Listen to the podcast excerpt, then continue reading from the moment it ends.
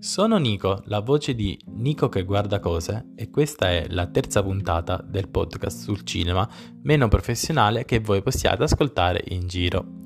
Dunque, terza puntata bella ricca perché finalmente vi parlo di due film che ho visto direttamente in sala e non in qualche servizio streaming a pagamento. Due film che attendevo in maniera decisamente opposta. Difatti, avevo un hype assurdo per Dune o Dune pronunciandolo all'americana, mentre zero hype per eh, Shang-Chi la leggenda dei Dieci Anelli, ovvero l'ultimo film dei Marvel Studios. Ovviamente, prima di andare a parlare di entrambe le due pellicole, non farò spoiler per non rovinarvi le eventuali vostre visioni. Partiamo da Dune, dai, che è la nota dolce dell'episodio. Quindi, Dune, che dire?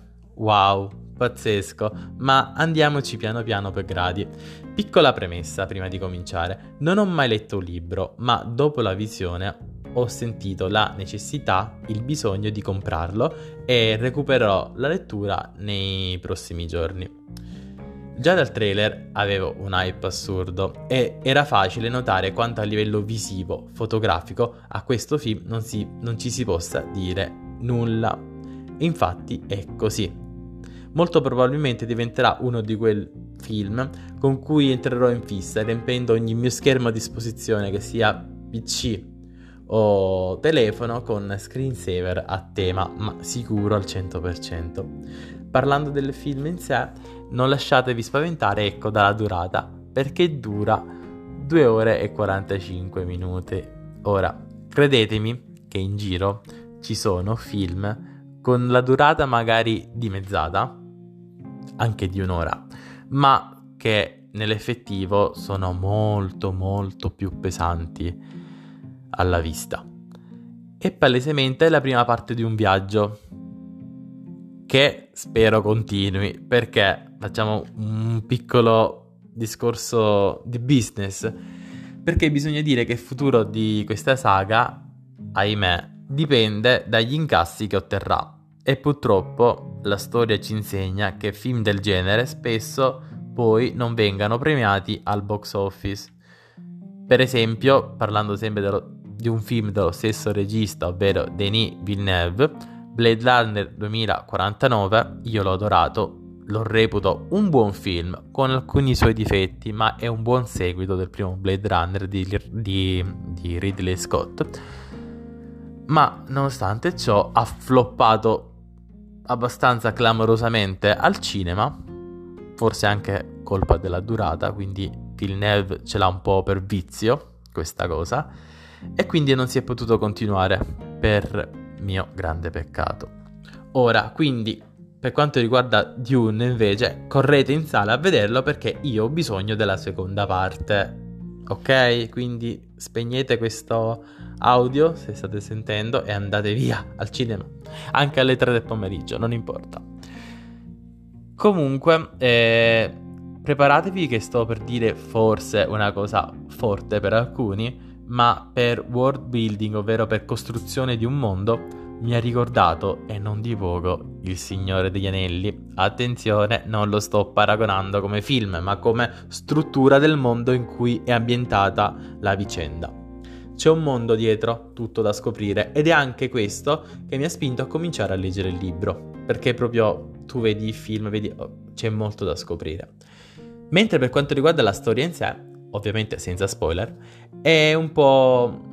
Se per world building è un po' il Signore degli Anelli, per quanto riguarda la storia è un po' Game of Thrones nello spazio, ma attenzione, quel GOT bello bello delle prime stagioni.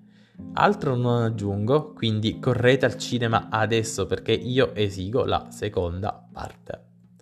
Mentre passiamo alla parte un po' più amara di questo episodio e parliamo di Shang-Chi, la leggenda dei Dieci Anelli, ultimo film dell'MCU, della Marvel, che non mi è piaciuto e ciò mi spiace davvero tanto, anche perché il primo atto è davvero coinvolgente e anche fresco per quanto mi riguarda perché è diverso dal resto dei film dell'MCU. Attenzione, non lo reputo però un film brutto, ma è, è mediocre, non sa di carne e né di pesce, con pochissimi alti. forse nessuno, è molto anonimità. La storia è molto scontata, semplice, ma no, quel semplice bello, ma quel semplice un po' banale. E, si, e se si analizza bene, ci sono delle cose che non tornano. Partiamo per esempio dal cattivo, che è cattivo solo perché te lo dicono così.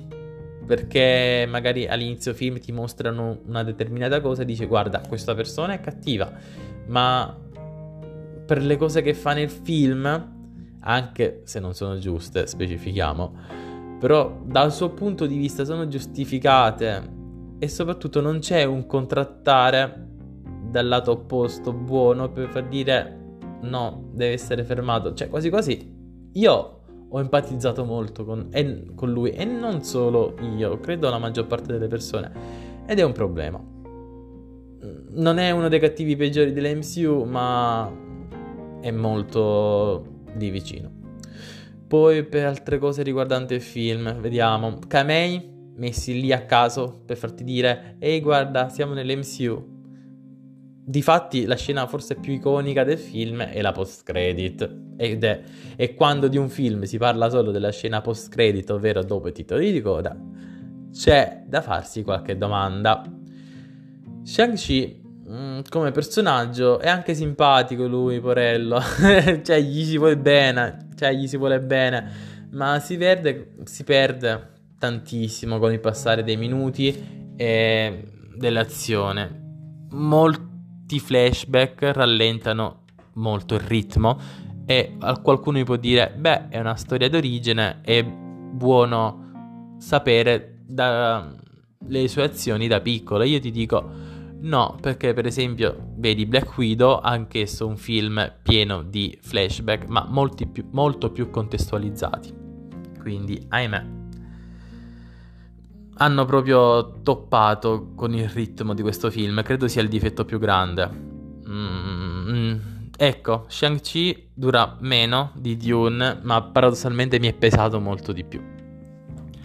Mentre per quanto riguarda altri personaggi, diciamo che la vera star della pellicola è la la spalla comica di Shang, ovvero Kate, la, eh, interpretata da Aquafina, che è bravissima e non vedo l'ora di rivederla nei prossimi film perché sicuramente ritornerà.